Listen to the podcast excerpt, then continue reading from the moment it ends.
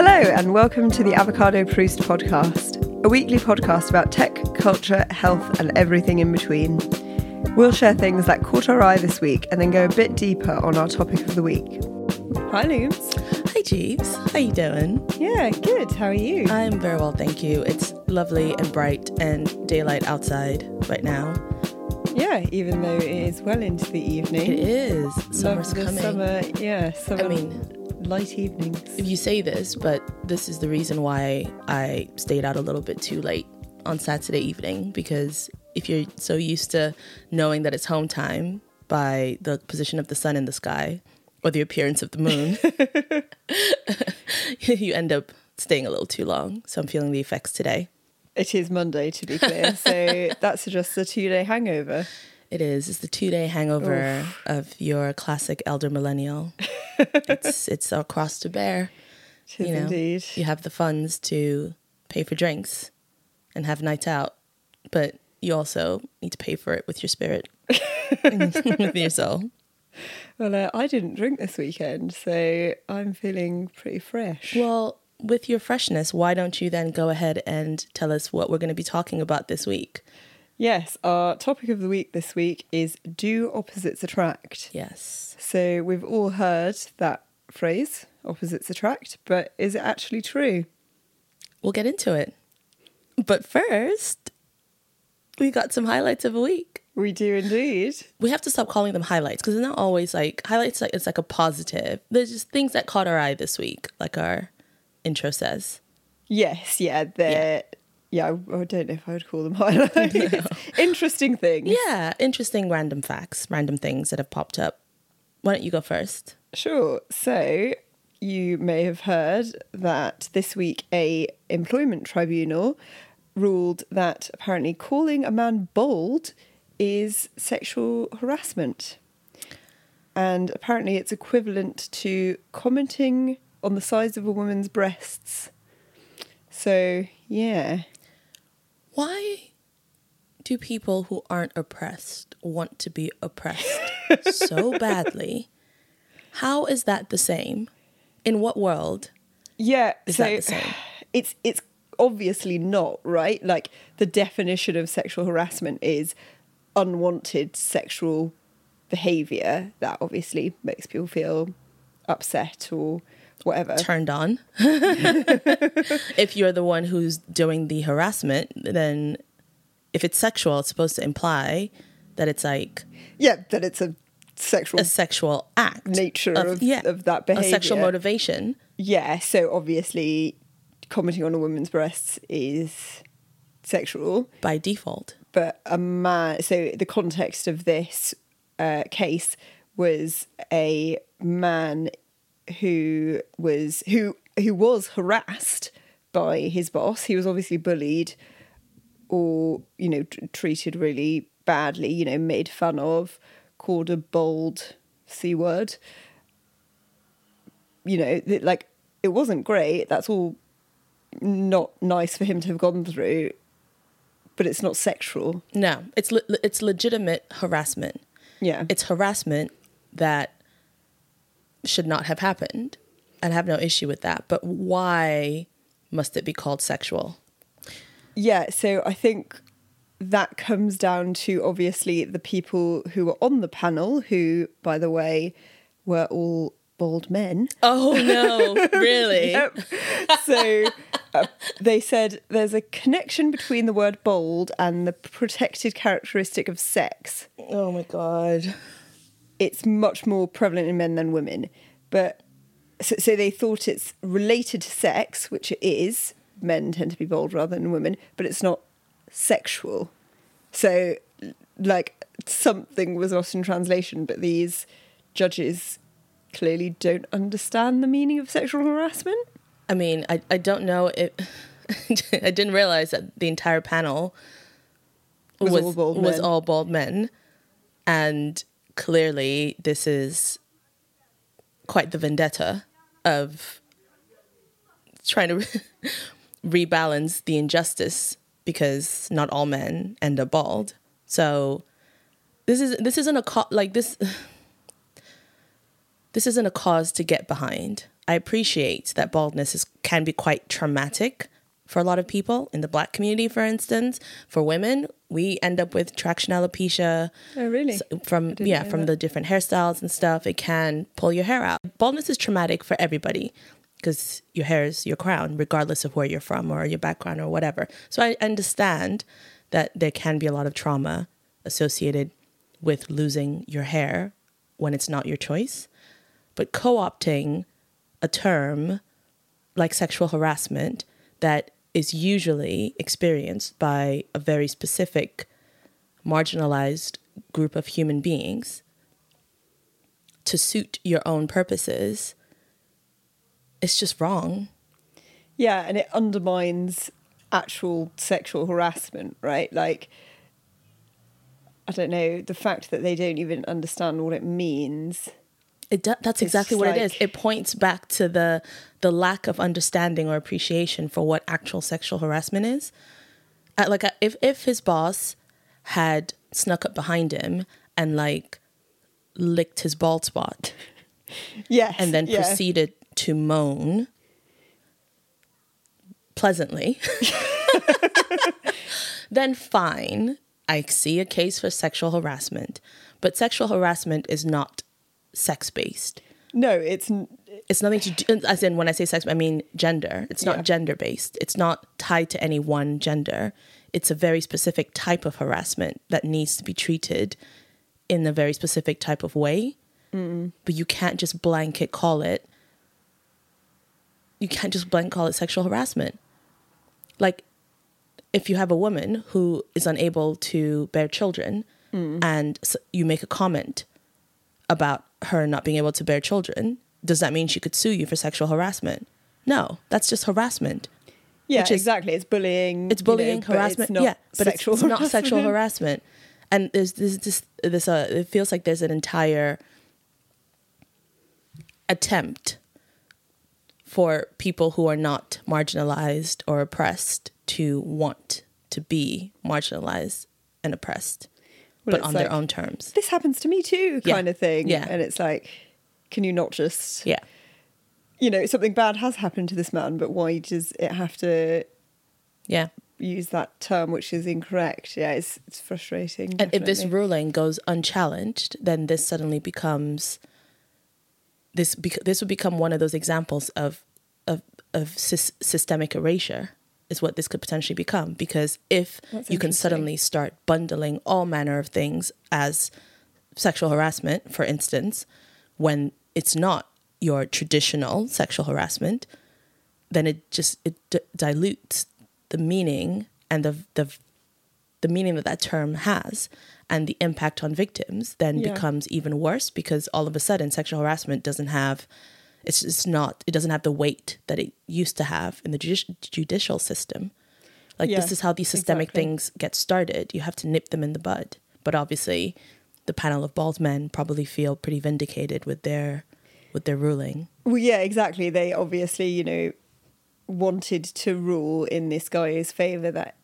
something bad happened to him, but like it's it's not sexual. And yeah, I think that's a really good point that it get it clouds what that means if this gets you know uh, put into whatever I, it's employment tribunal. So I don't. I guess it just sets a precedent, but it's not it's not law or anything yeah yeah. but you know it does I, i'm sure some people would see that and be like being called bald isn't sexual harassment and Yeah. then i don't know yeah sexual harassment loses meaning um so yeah that's definitely something to be aware of It's also, and this is the last thing I'm going to say about it because I don't want to spend too much time talking about bald men. but it's also a really good example of why, rep- why representation matters.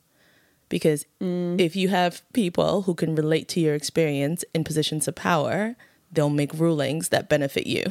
so, yes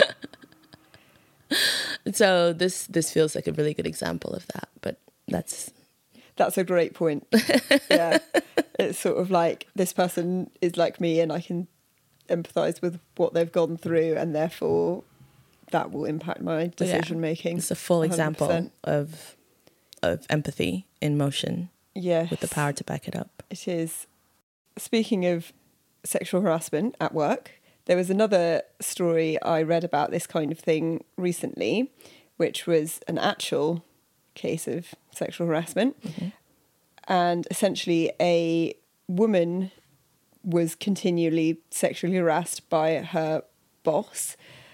So, the extent of his behaviour was he made unwanted sexual advances towards her, and then once she rejected him, he went on kind of the offensive and tried to, you know, make her life at work difficult. He also apparently mocked her weight a lot.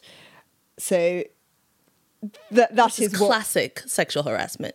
yeah, exactly. You know, he hits on her and yeah, gets rejected and, and reacts badly.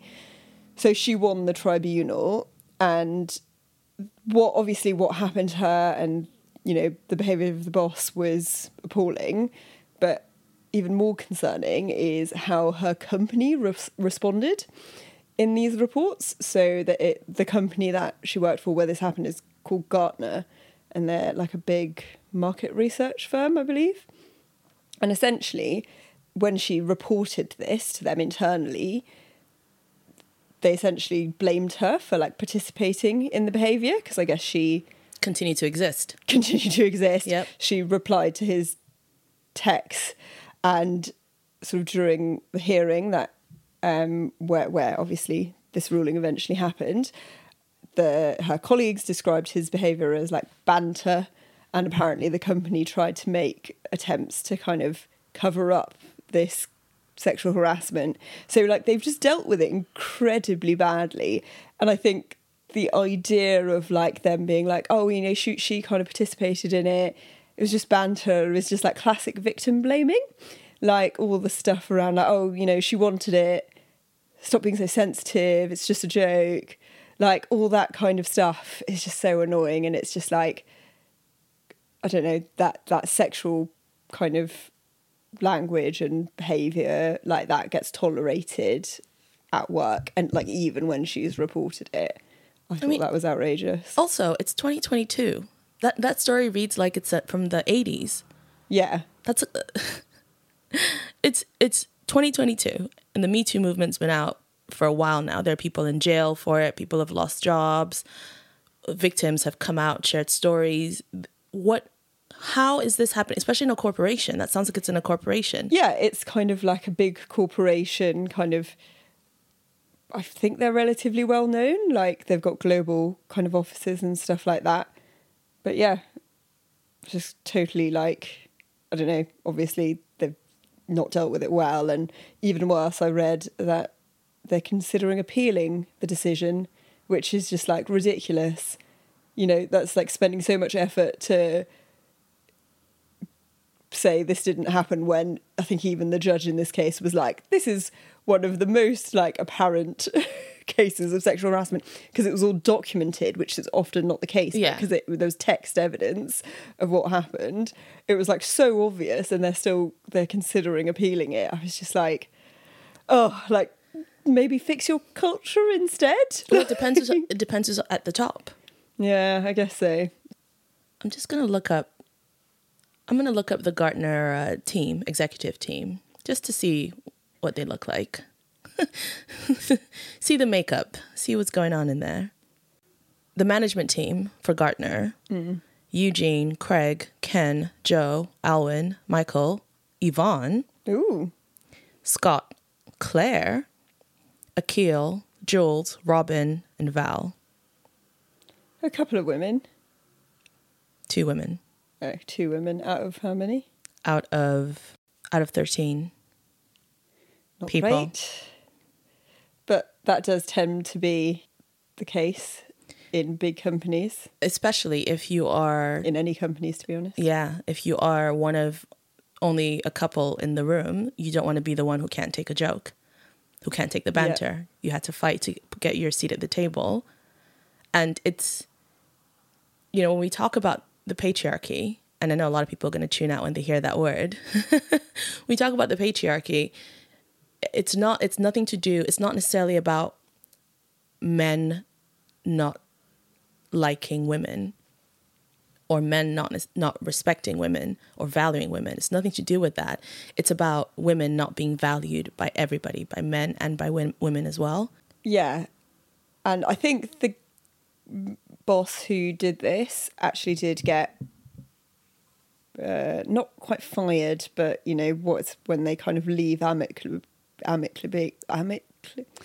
My God, I can't say that word. amicably. Amicably. you know what I mean. Do I? no, I do. I do know what you mean.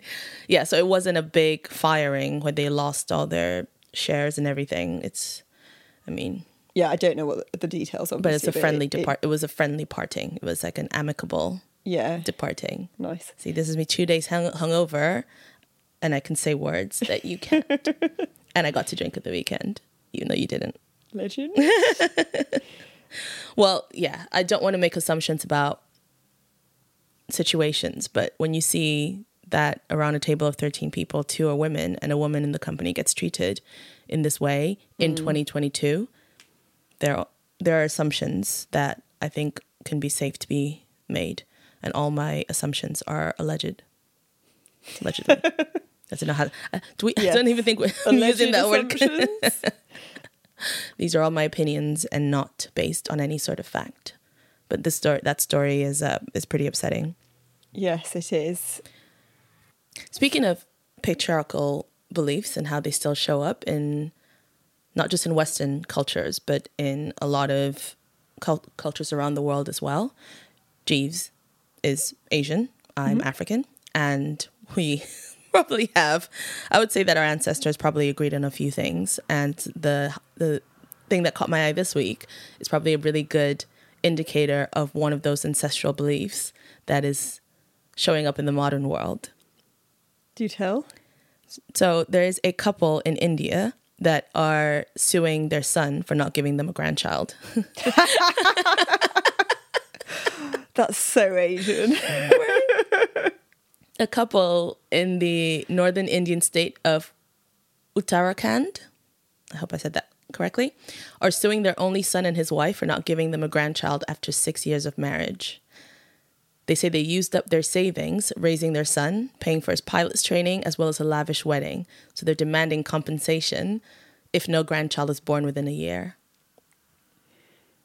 That's hilarious. Yeah. I mean, how much how much compensation? Let's assume the premise is fine. The prem, you know, they spent a lot of money raising him and yeah. paid for the wedding and all of that. They're not getting the lot. ROI. Well, what would be a good ROI amount? Do you think you're the judge of the case and you agree with the premise? How much are you? How much are you giving them in compensation? Oh, that is. You're asking me to. I'm asking value you to make a the ruling. cost of a child. That's exactly what I'm asking you to do. It's a difficult one, isn't it? Um,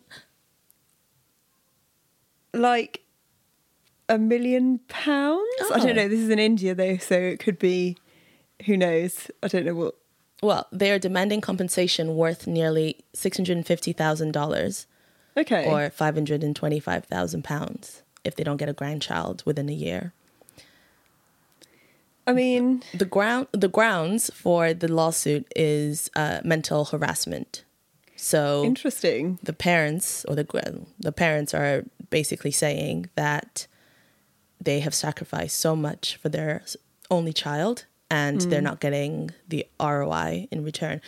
Which, which, when you think about it, is so odd that grandchildren are so valued in this way. Like, you spend all your time and energy and money raising a kid, and then when you get a grandkid, the kid spends all their time and money and energy raising that kid. What is you get yeah you might get the occasional baby cuddle but like is that an roi that's of value? Well i think the reason it's of value is you're carrying on the family lineage right? So in that story you said he was the only child mm-hmm. So that means there's no one else to carry on their family bloodline or whatever so i suppose from like an evolution perspective you want your genes to continue propagating throughout the rest of time. So I don't know if this is their rationale, but that is one rationale for wanting grandkids. So it's not sort of like your lineage isn't dying with your child. But I think it's also like a sign of success, which is which is what I suspect is in this context. I doubt they're suing over the bloodline not continuing. Who knows? But I think it's sort of like, especially in Asian and maybe in African cultures as well, it's sort of like not okay to be single Untethered, yeah. and also deciding not to have kids would be weird and like you're not successful in i would say by our culture if you don't get married and have kids essentially which i don't agree with but Yeah. These parents who are suing their son, they wanted to have a grandchild to play with during their retirement. Like that's one of the, the things. that's cute And they say that, you know, they paid for a wedding reception in a five star hotel, a luxury car worth $80,000, and a honeymoon abroad. And it's been six years, and then the couple aren't even planning to have a baby. And so the dad said, you know, at least, quote, at least if we have a grandchild to spend time with, our pain will become bearable. And they're accusing their son of mental cruelty because it's the dream of every parent to become a grandparent. i'm very curious to know how that case ends to be honest Well, it's going to be heard by a court tomorrow. oh okay or today. I don't know when you're going to hear this, but on the 17th of May, it's going to be heard by a court, which is the day after we record this. So it'll be interesting. We'll keep an eye on that story and see yeah, and we'll see. update you next week Yeah. Speaking of kids, Spain announced this week that they are planning to allow menstrual leave. So, five days a month Mm. that a woman can use for menstrual leave. And they were very clear, very specific when they said it's not just for your standard cramps, this is for the more debilitating end of the cramp range. Yeah, I think I saw this story as well. I think you need a doctor's note, and it's, I think it's three to five days.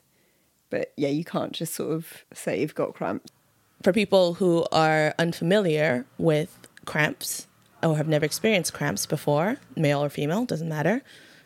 They can range from all the way from mild discomfort to debilitating, where you have a lot of stomach upset and you have a lot of nausea. I personally, I'm more on like on a scale of one to 10 of cramps. Mine tend to be around, oh, well, in high school anyway, mine were around eight, eight or nine, where it's like passing out mm. And just throwing up and all of that. Yeah, same actually. When I was at school, I used to have to go to the nurse's office because I felt so ill, and yeah, I vomited and stuff like that. Yeah, yeah. So really bad. Pretty- But it's been better as I got older. But Yeah, and I think it does change for a lot of women as they get older. There's no because there's so little that's known about how our hormones and all of that works that it is possible for the type of cramps that you end up having to change as you get older. What excites me the most about this law is the clear acknowledgement that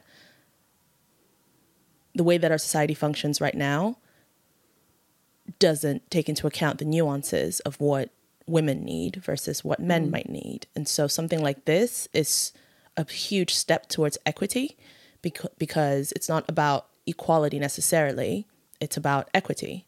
So there's the I don't know if you've seen it, but there's that graphic that has that does the, has done the rounds a few times anyway in my feed where you have a fence, a wooden fence, and you have an adult and you have a child on trying to look over the fence to I don't know, look at a football game or something.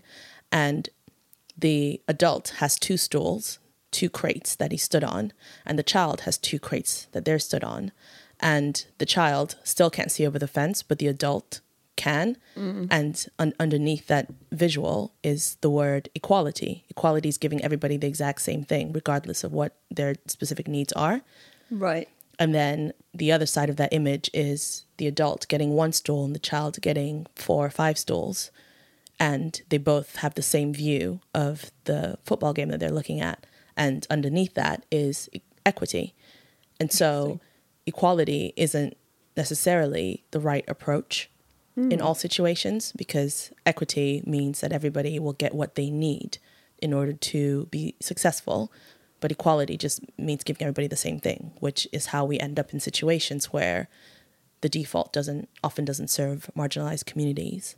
Yeah, that's an interesting point. I actually hadn't heard the difference between equality and equity before, but that makes sense. Yeah, a, a cartoon told me that. So we spoke about As memes we, last week. yeah, I was going to say, as we talked about last Yeah. week, visual representations It- really help. It really does. It's, it's really clear, really concise.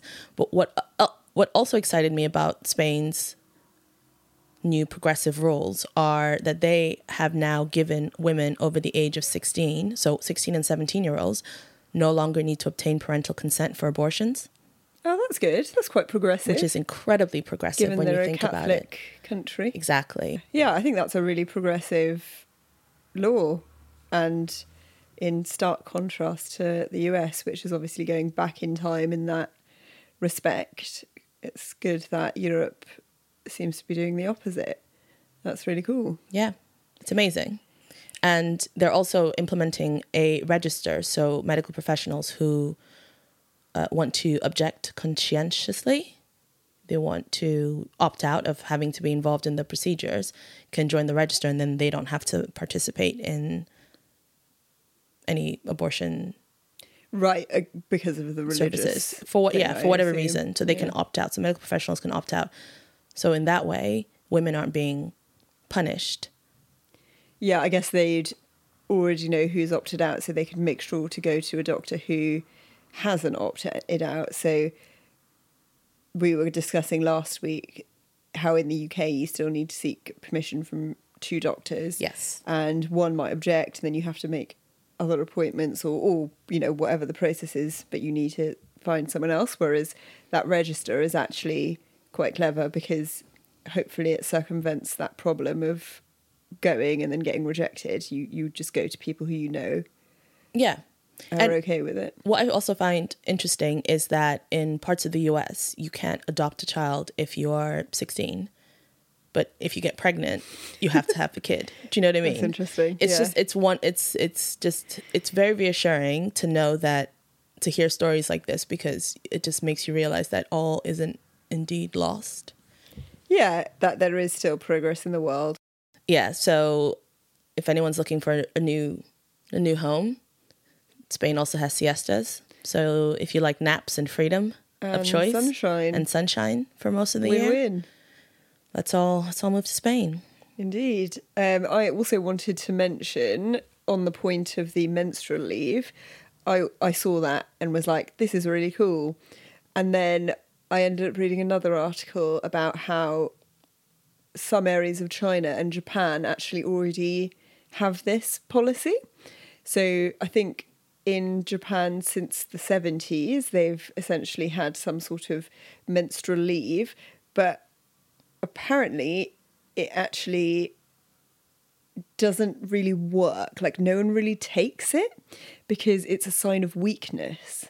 Ah. And it actually serves to disadvantage women in a way because if they take it, then, you know, the the way I think success at work is measured in Japan, for example, is you know how many hours you work and you show that you're working hard, and then taking something like menstrual leave is kind of the opposite to that, right? You're working less hours. You know, it's it's not a good sign. So I think it actually isn't a great thing, even though this policy exists. I think it's it exists in the context of your culture, right? So maybe mm-hmm. in Spain, in Europe, or wherever in the UK, if we one day have it, potentially that won't be the case and people will feel free to use it.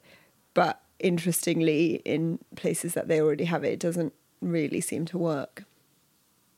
So, not to put a dampener on it, because it, it does sound like good news. That's really interesting, actually. I wonder what triggered the desire for Japan to implement a rule like that in the ver- in the first place. what was the original? I mean, I don't expect you to know the answer to this, but I wonder what the original intent was.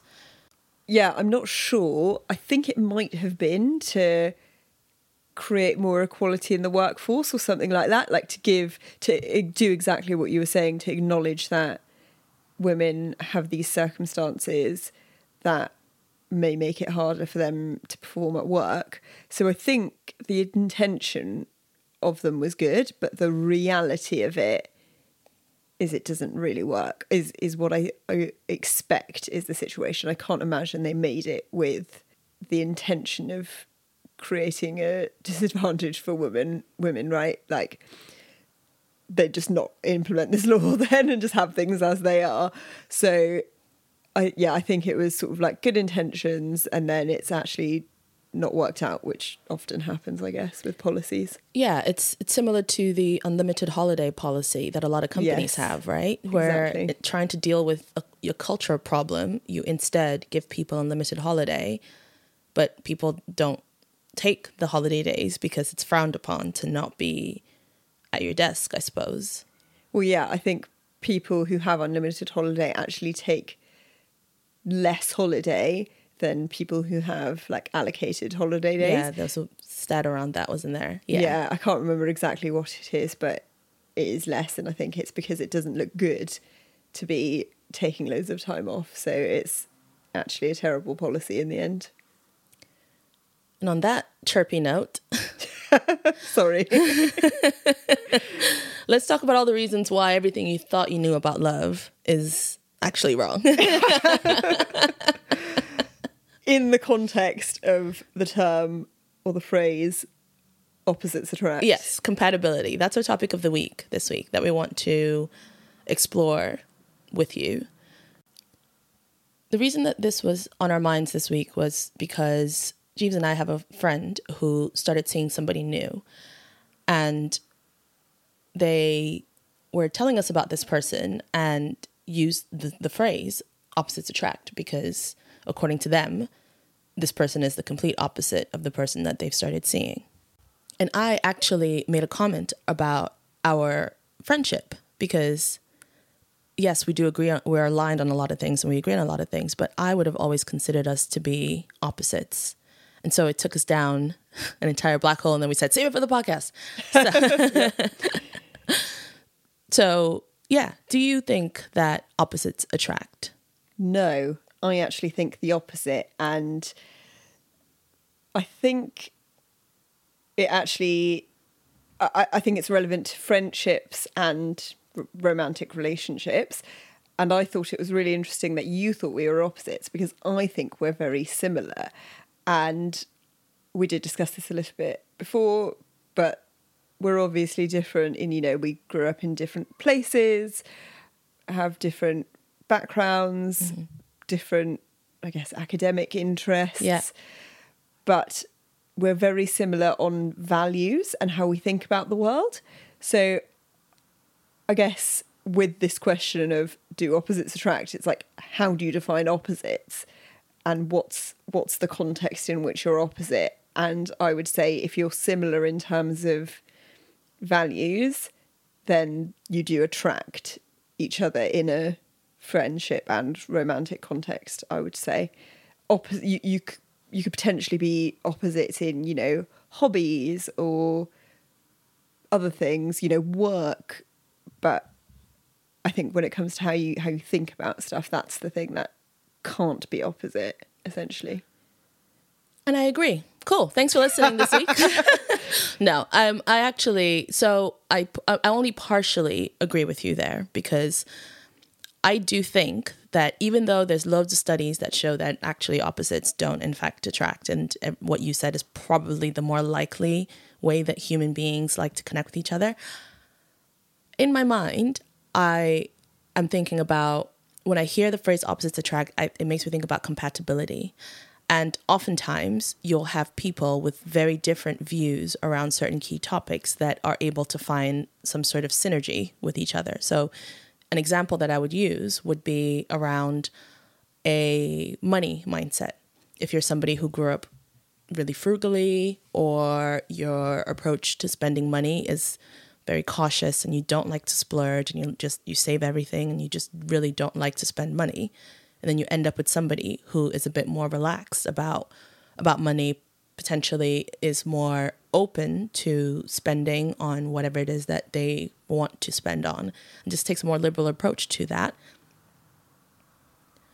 that can actually end up being quite compatible because mm-hmm. when where you meet in the middle is you encourage them to be more money conscious and they encourage you to live a little more and so there's some there's something there to be said for not finding somebody with your exact same background and your exact same interests and your exact same outlook on the world now th- yep. this is where it gets dangerous though it's where you meet somebody who is completely unaligned with any element of who you are as a person and you tell yourself, "Oh, yeah, but he's got abs." I don't know why I talk about abs so much. I don't even care about abs that much. But but it's like, like, they're interesting yeah. and like exciting almost because they're because you I guess disagree on stuff. Yeah, it's the idea of, you know, the good girl and the bad boy or the bad girl and the good yeah. boy. good boy sounds so weird. Yeah, like a dog. Yeah. but it's it's that idea of like you don't have to you can you can be opposite and only have each other in common. I think it's it's probably harder to make that work. But I do think that there is something to be said for and again I know that science and all the studies and all that does say that shared values is the way that you make a relationship really work. You have mm. to have that. Any sort of relationship, friendship, family, loved ones, whatever. But yeah, it's I would say that, I would take a, a slightly more, eh, it depends, would be my answer to that. I think the example you gave about the money mindsets is a good one in a way that people can differ because in that context, the other person is helping you to improve in some way. And I feel like if you're two people who are too similar, no one's going to grow like you need someone to push you a little bit. So it's just like you need, I guess, you need to be pushed in areas where you grow in a positive way, right? So, like in that example, both people were growing in a way that will hopefully make them happier people and have a happier relationship. Whereas I think if you are opposites in very fundamental ways, that's not going to lead to any growth. It's just going to lead to conflict. So I think that's probably the difference. Like you, you can differ in some ways, but not in not on like really fundamental things. I think. Yeah, and and I would also I will go as far as saying that the things that are considered to be fundamental will differ from person to person. Yeah. So you know, just as you said around the areas where you're willing to grow in or you're open to growing in can will be able to tolerate some differences there if you're introverted and you like to stay home you really don't like to be around people or go out and your partner is really extroverted loves to have parties and loves to be the center of you know center of everything there is a sweet spot where you complement each other there even though you're completely mm. opposite people who see the world very differently but there's also the the sweet spot is really narrow where if that border the, the um, foundational level of respect isn't there respect for each other respect for the relationship isn't there your differences will break you so even yeah. if you feel very di- differently about things that you would consider to be core you know one person's religious the other person isn't if you don't have a respect for each other and a respect for the relationship and you're not willing to compromise with each other, then your oppositeness won't attract. Yeah, well, it will be a detriment to the relationship, I think. And the religion one's interesting because I feel like for some people that is so fundamental. Like I would say it is for me, I don't think I could date anyone religious because I'm I can't compromise on that belief and I would really struggle, you know, if for example I was to have children one day to raise them as religious, like I, I just don't think that's something that I could do. So that wouldn't be something I'm willing to compromise on. Whereas other things, yeah, I'm open.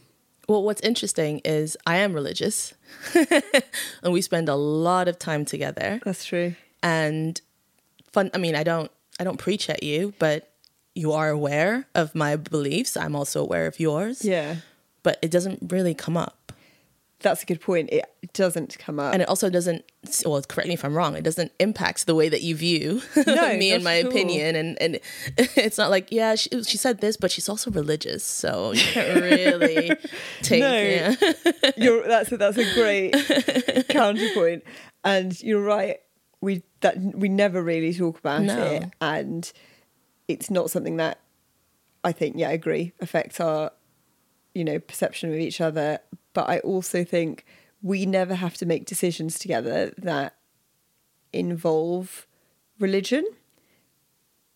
So uh, I, I wonder if this is something that is different in a friendship versus a romantic relationship. Because I feel like in a friendship, you can respect someone's opinion, and I guess the evidence is that we never really talk about it because we know we have a difference of opinion. Yeah. And there's no point in talking about it because neither of us is going to, like, w- neither of us wants to convince the other one.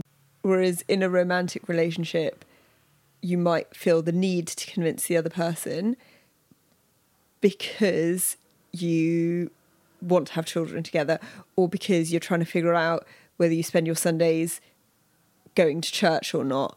You know, I, I feel like it's those like life decisions that where is where it comes up. Whereas you and I having brunch, there's no mean- impact of whether or not either of us are religious. Well, we haven't talked about this yet, but I wanted to bring up the topic of raising kids together, but we can take it offline. We can take it offline. It's fine. We'll talk about it after the podcast. Um, I have a proposal for you. but yeah, okay. I do. Yeah, I, I will take that point on board. I do agree with that. Because our beliefs don't impact each other's decisions, like or autonomy, then it's not as important. So then perhaps the whole idea of opposites and the the fundamental things that are important to you in a friendship but also in a relationship with family etc and any sort of human to human relationship that you have will differ not just not just in the scenario but from person to person as well Yeah, exactly. I don't think there's a clear cut answer to what constitutes opposites and similarities. It's kind of dependent.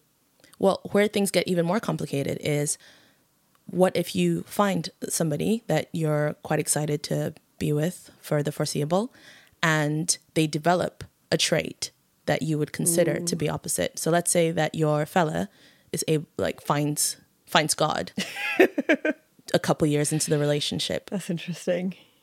D- does that then become because you know it's not humans aren't perfect and it can't always be like a nice little clean box so and i'm test i'm pu- I'm, I'm yeah, i'm fully aware that i'm pushing the boundaries here because at some point you need to understand when to cut your losses and stop trying to make you know square Yeah. peg fit into a circle but I, I think it's a, it's worth considering because oftentimes we will rule people out of the running based on our perception of what we think it would be like to be with them.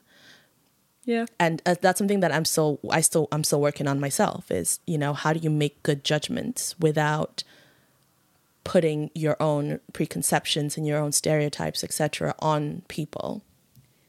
Like if i go on a first date with somebody and they show up wearing shorts and flip-flops. It's going to be really hard for me to see myself getting a mortgage with them at some point down the line. Do you know what i mean? There's going to Yeah, be some assumptions there. And in those scenarios what would your approach be if with the example around your partner finding finding god? So that's an interesting question. and I'll, I'll make it worse before you answer. Finding god after your first kid. Ooh. yeah So I, I guess because you've already spent so much time together and you've built this relationship, I, I think it's something you'd have to kind of work on together and figure out if you could make your life work with this new difference in opinion. Whereas I think you're if if you date someone who you already know is super different to you in a way that you feel quite strongly about. I feel like you're starting you're starting by like trying to climb Mount Everest, right? Whereas, you know, if you've had years of a relationship, you've been climbing, I'm using some sort of mountain metaphor, by the way. You've been, you know, climbing a different hill every weekend, you've been on lots of long treks, and then suddenly you're at Everest, you're like, ah, we can probably do this. Whereas, or we're at least going to try. Whereas I feel like if it's someone random for an app from an app, for example, and you know, for you, they re- they reveal their uh, adamant atheist. That just feels like you're taking on a massive challenge, which could ultimately be the like the reason it doesn't work, and it's so obvious at the beginning. So I don't know. I feel like it's a, it's quite a different context. Yeah, I guess the key the key messaging there is do opposites attract? It depends. yes. like it, it depends. Like you need to have some follow up questions around. Just you know, get specific. it's not as simple as we thought originally, as we originally I think thought. Because our initial reaction was both like, no, of course not. But then as we sat with it and dug into it, we did find that that there are a lot of nuances to it. My mm. for, the takeaway for me would be to examine, and this is Lumes going to coach mode here. Just refer to myself in the third person. Let's just breeze right past that. But my key takeaway for that from that would be examining what you think your core deal breakers are. So I don't think people should really have that many deal breakers. Mm. At least not in the beginning. Potentially, yeah. you know, it's good down the line, it's good to be open to a certain extent. Like obviously, there's certain deal breakers that aren't no deal breakers universal you know somebody might be open to dating somebody who has a violent criminal history and somebody else might not be open to dating that person so it's going to vary per person so i'd probably want to understand where what what are you considering what are you basing the notion of opposite off of? What is it about mm. your set of values and your beliefs that are fueling the idea of what opposite looks like? And then really like challenging those if you're finding that you're not ending up in situations with people that are compatible with you? I agree with the idea of figuring out your values i'd almost frame it like that rather than figuring out your deal breakers though i feel like deal breakers always sounds really negative whereas if you think about like what is really important and meaningful to you that should help inform the type of person that you will be compatible with. And I think, it, yeah, I think it's just a nicer way than framing a deal breaker. So, for example, like I wouldn't date anyone who was pro life or anti abortion. Mm-hmm. And I might frame that as it's really important to me for someone to value women yeah. um, and women's rights. Yes. Um, but yeah, I think I think you know uh, that's the way I like to think about it. Is like what are the characteristics you want to see in these, this person, as opposed to what are the things you don't want to see. Yes, and you know, there's not being really similar. It can be really dull. Yes right? There's an Instagram account called Siblings Or Dating. oh my god, I think you showed me that. I have showed it to you. We'll put it in the show notes. Hours of fun. Go ahead and take a look. And it's basically an Instagram account where couples will post a photo, and you have to guess whether they're brother and sister, or brother and brother, whatever, siblings, or whether or not they're dating.